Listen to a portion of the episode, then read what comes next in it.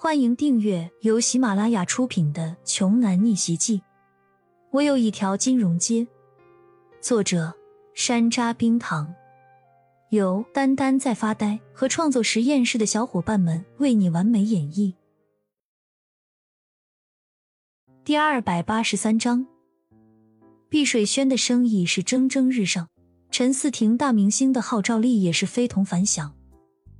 一群又一群的小女孩前来买首饰，短短几日，碧水轩的销量就是过去天域的好几倍。反观刘志凯的天域珠宝，各大商铺争先恐后的下架了他们的产品，生怕遭了厄运。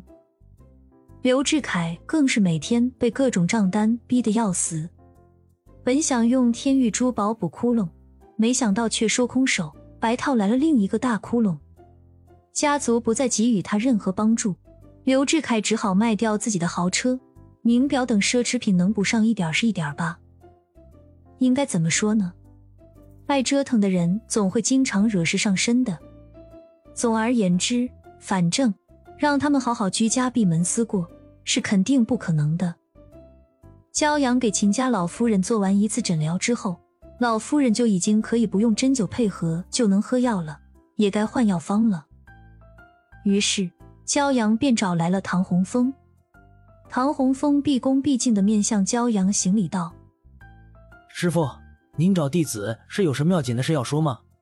如果可以的话，骄阳真心是不想见到这个老头儿的，对方实在是太粘人了。我找你来，是想把老夫人今后的药方交给你。我现在太忙了，可能有些抽不出足够的时间，保证一星期去一次的频率，所以我想。日后拜托唐老能够替我前往。唐老一听骄阳这么说了，高兴的满脸都是皱纹。师傅，您终于要教我本事了，我一定不负师傅所托。好了，唐老，这个话以后就请您不要再提了。我不是您的师傅，就只是请您帮我这个小忙而已。骄阳对这个唐洪峰简直是服了，天底下怎么会有脸皮这么厚，还这么认死理的人呢？只是因为对方年事已高，骄阳才不想和他过度计较。每个药方都是医者的宝贝，您既然能将药方这么轻易的转交给我，说明您已经在心里收下我这个不成才的老徒弟了。谢师傅的恩赐。唐洪峰说着，就又要向骄阳跪拜。然而，骄阳下意识的条件反射着，一下子就跳到了一边，根本就不接受对方的这个跪拜。要是接受了这个老家伙的跪拜之礼，焦阳还不知道得折寿多少年呢。玩笑归玩笑，正事儿还是要办的。焦阳把药方交给唐洪峰之后，就拿出了自己父亲留下的那一本空白的古书。唐洪峰年纪这么大了，肯定见多识广，应该知道这本古书到底是什么，应该怎么用。唐洪峰接过古书之后，反复翻阅。却只见他眉头越皱越紧。师傅，恕弟子无能，实在是看不出来这是什么东西。那你就没有一点头绪的吗？比如，这可能也是一本医书什么的。骄阳觉得自己的父亲医术超然，他所留下的书籍也应该是和医学有关吧。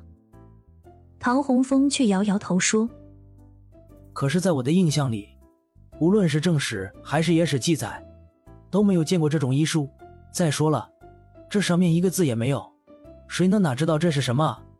一老一少两人都快把这书翻烂了，也没想出这是什么玩意儿。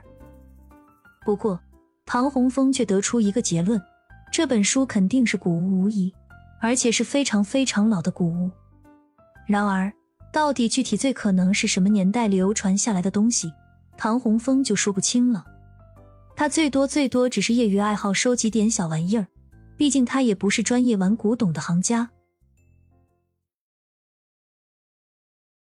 本集播讲完毕，想听更多精彩内容，欢迎关注“丹丹在发呆”。